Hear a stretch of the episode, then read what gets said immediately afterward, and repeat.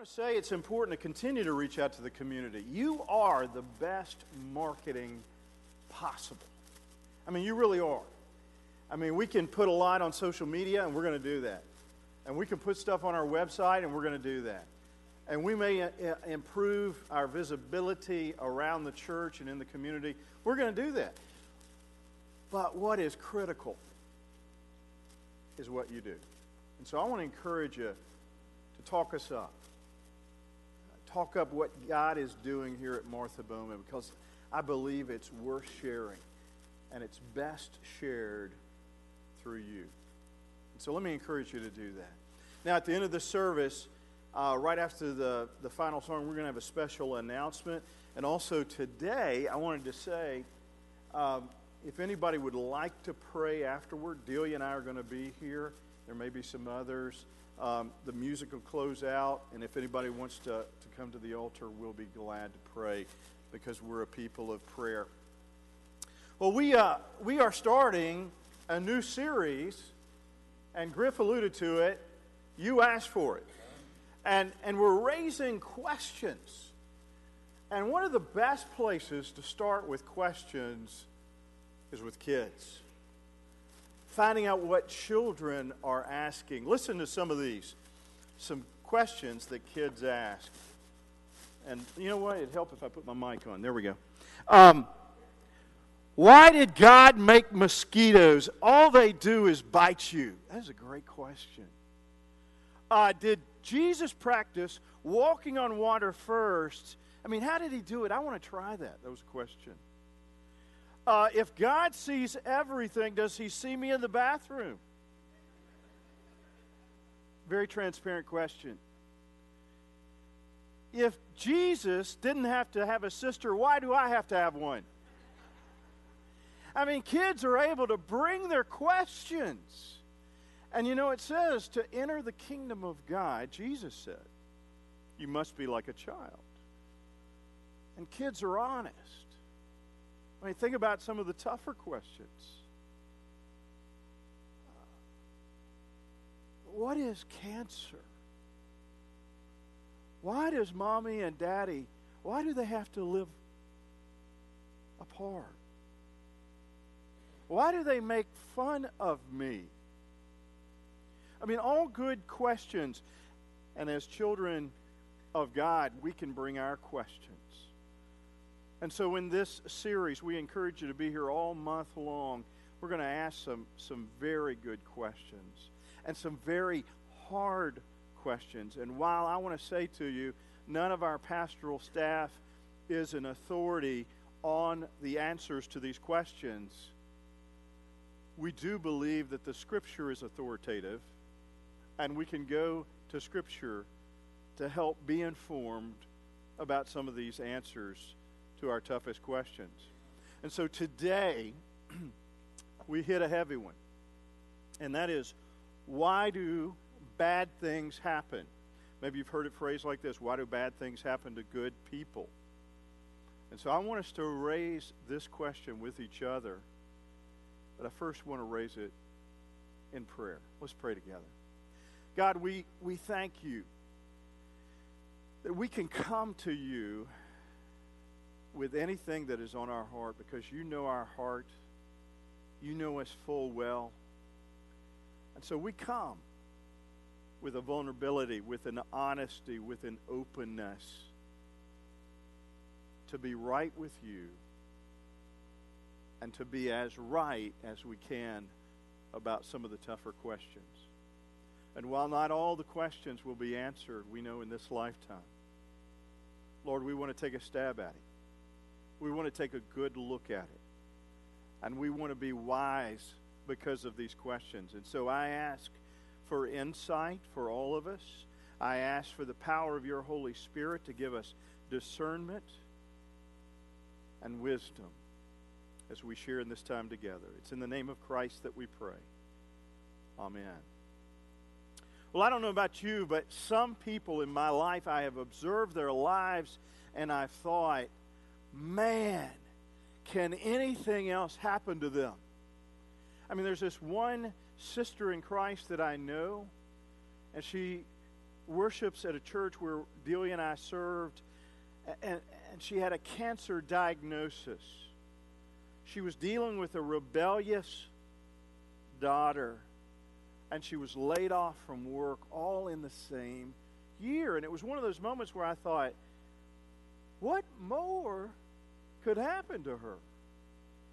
I mean, is she being singled out? I mean, maybe that's the kind of question that you've brought today. Maybe in your hurt and a sense of suffering, you have felt like this person. And I need to share with you, you're not alone. I had a seminary professor who said it well. He said, You know, men and women, as you preach, if you preach as though 95% of your folks are hurting, you'll hit it every time. You're not alone. I think he understood what Jesus was trying to say when he said to his disciples, I have told you these things that in this world there will be suffering. In this world there will be trouble. And so maybe today you feel as though you've been singled out. You feel as though you've been a recipient of pain and suffering and hurt, and you're wondering where God is in all this and why it's even happening. And so we come with that kind of question today, and you know, I think there's a lot of responses. And if we're honest, there's a sense of helplessness, both if we're hurting or if we're hurting for someone else.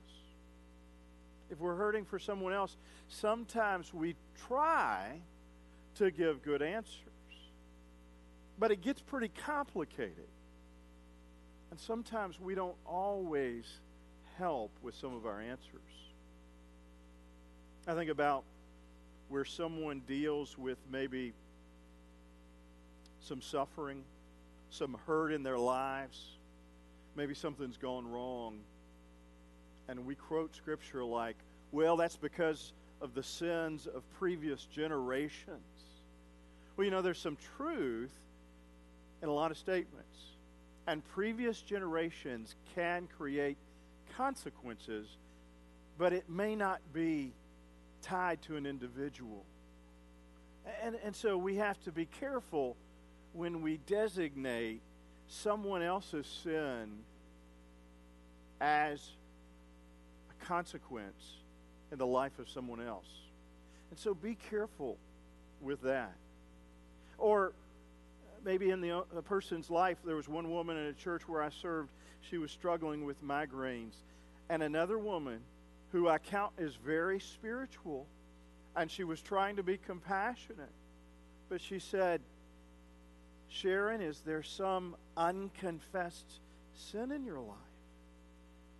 There's really no connection there.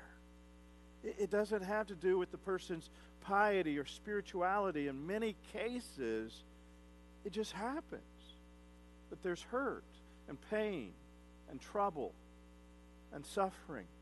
It may not have to do with anyone else, although it could. It may not. It may not have to do with them. Another one is when there is grief and maybe a sudden loss in our helplessness and not knowing what to say. Well, one fellow I know, he is older and he lost a daughter to a pulmonary embolism. And he said a lot of people were helpful and a lot of people were comforting. But some really didn't help me theologically. Uh, some didn't really help me in my grief. I mean, one person said, Well, I guess God wanted a few more angels. He said, I feel like heaven has a pretty strong census. There's enough angels I'm not sure that God snatched my daughter up for that reason. Or, you know, the Lord, the Lord made this happen. Well, be careful. Because we know that what, for whatever reason, God chooses to intervene or not intervene but I'm not convinced that God makes tragedy happen. I'm not convinced that a good God would inflict devastating hurt on an innocent person. Well, in fact, Jesus says it rains on the just and the unjust. That innocent or not innocent, there are afflictions, there is pain, there is suffering. And so I think as Christians, as followers of Jesus, it's important for us to be careful how we couch our answers to the problem of suffering when bad things happen. Now, there are some things that we can affirm, and I think there are some things that are understood in the face of a lot of questions. And one of those is we live in a natural world where there are natural laws and where things happen uh, because of chemistry or physics or weather, weather patterns or seismic shifts in the earth. And so there are natural causes that are a part of God's creation, but God didn't make them happen. I mean, think about this a minute. And I want to show compassion for you NASCAR fans. But when Dale Earnhardt Sr. perished on the track, uh, there were some people I remember interviewing fans saying, Why would God allow this to happen? Well, when you take a vehicle that goes 200 miles in a velocity in a circle and slams into a cement wall, it's going to have, there are some things that are part of physics. It's part of a natural law. Now that's not, that's not to lack compassion, but those are realities. We live in an imperfect world, don't we? I mean, we know that there are some things that are wrong in this world. We call it a fallen world, if you want to speak in theological terms. A father of a seven year old daughter, Jessica, well, she was a deep thinker, and she was saying, Daddy, I'm homesick, right?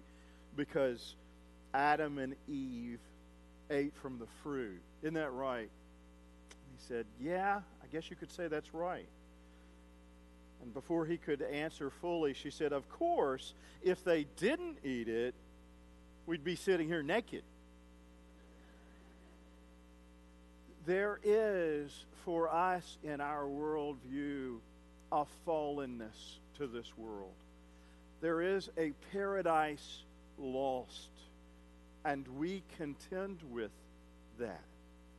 And Jesus understood that when he said, In this world there will be trouble. It's part of our story, it's part of how we have to live out our lives. And then there is evil in this world. There is a dark side. And unfortunately, human behavior comes into play and why bad things can happen. And so there's there's a lot of things that contribute to our worldview in terms of the nature of God. And I want to affirm today, as Ashley prayed, the Lord is a good, good God. And that's why we have to be careful not to lay certain things at His feet. Because when we grieve, He's the first one that sheds a tear. When we hurt, the wonderful thing for us to know is that we can feel that He enters into our suffering. And so I want to look at some redemptive things about some of the why, some of the why and why bad things happen. But I want to talk about the who and the redemptive side of that equation. And so you have heard the story of Joseph in the Old Testament. He had the coat of many colors. He was one of many brothers. Now, Joseph didn't always help himself in that he was a little arrogant and wasn't afraid to show that to his brothers. In fact, there was a jealousy that developed. They envied his status and stature with their father. And so, as you may remember, they uh, left him for dead. He was sold into slavery. And through God's hand and through the working of God in this story, he is placed in leadership with Potiphar. But then, and I bet at times he felt singled out,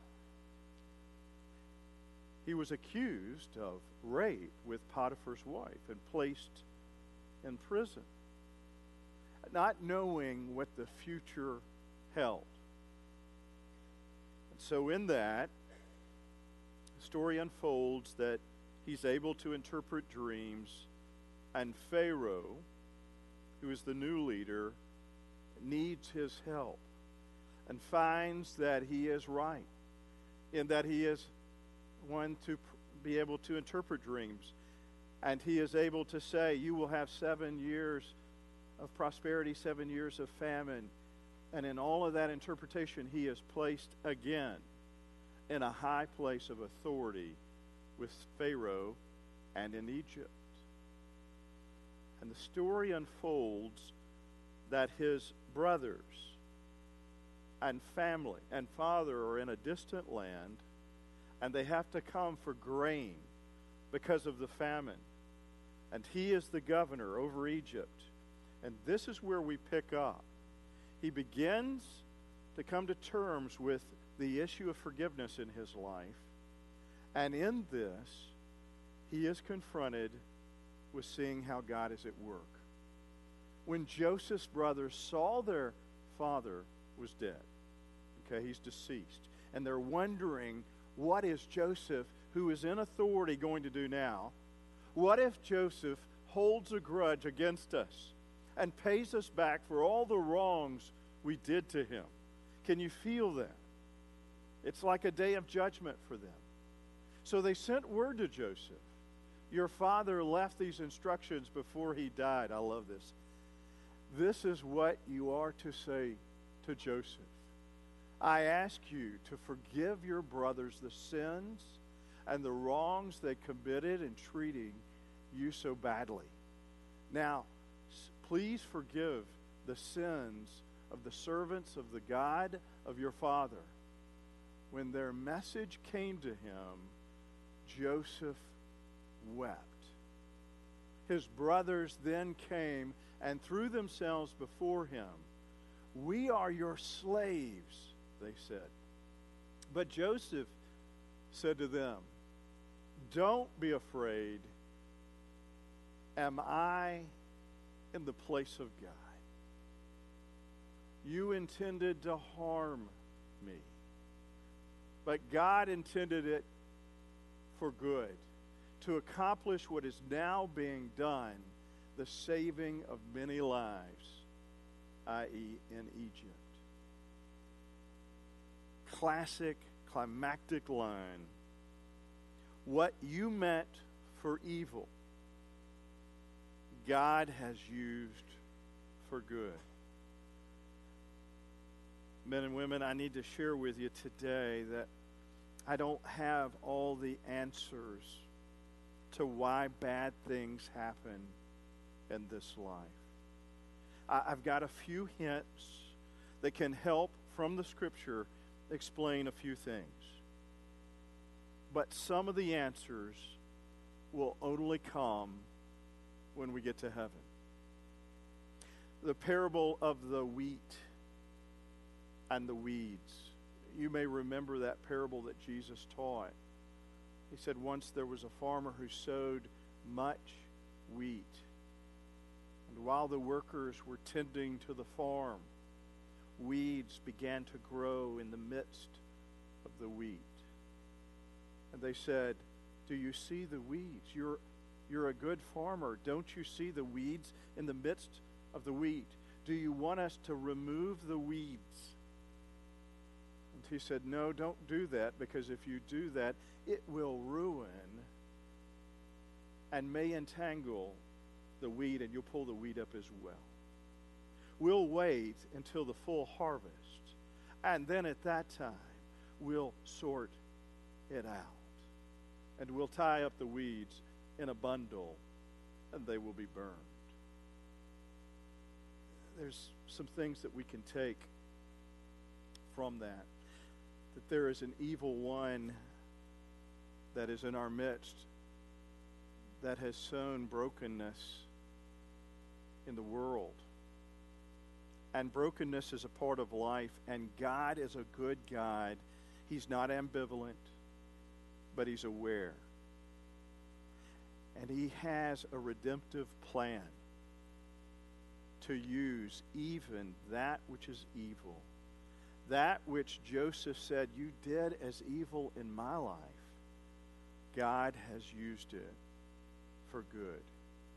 Here's the wonderful truth that you can take with you today that if something bad has happened to you, I don't believe God has caused it, but I believe God can use it. He doesn't waste anything. You see, we come with a lot of why questions, and today we have a why question, but really the best question is who?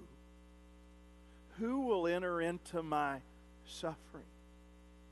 As the women at the tomb came and they asked the question, Who will roll away the stone? There's hope that God can use anything and waste nothing. There's a guy in a church that I served, and he was telling me about how he had grown spiritually and God had really transformed his life and he was in a conversation with his wayward son.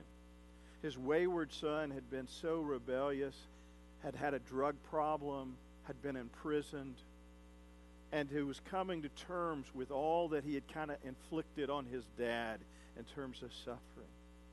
And he said, Daddy, I know I have caused you a lot of pain. I know I've caused you a lot of hurt. And he said, Son, you have and it has been painful. I will not lie to you. Your mom and I have suffered much. But I have to say, because of your story and because of that pain, I am closer to Jesus than I've ever been. And while I don't want to give you credit in the wrong way, I do want to say God used all of that. So know that God is a redemptive God and He is redeeming all things unto His glory and for our good. And then finally, I know this is hard to hear, but we could still be grateful we can still be grateful that we have a God who is not ambivalent, but he does care. That we have a God who has given us hope, and hope has a name in Jesus Christ. And Christ is at work in us. And so we can be grateful. Henri Nouwen, who is a deceased Episcopal priest, worked with people who have special needs. And there was a team couple that had worked with him at this particular facility and camp. And as they were leaving, they made a comment. They said, Well, I guess we'll just give thanks for all the good memories and, tr- and try to forget the bad. To try to hold on to the good memories and kind of discard the bad. And he challenged them. He said, No. True followers of Jesus can be grateful for all of it. Because God uses all of it, even when bad things happen. Even when we don't have the answers to why they happen, God is redeeming all things. And we can give thanks. Let's pray together. Lord, I know that there are some among us that are hurting deeply. And they feel as though maybe they've been singled out. God, I just pray that you would help us not always to focus on the why, but that you would help us with the who. Thank you for answering that question. Thanks for making that clear that you entered into this world as one of us. And you know our pain, you know our suffering, and you overcame it all.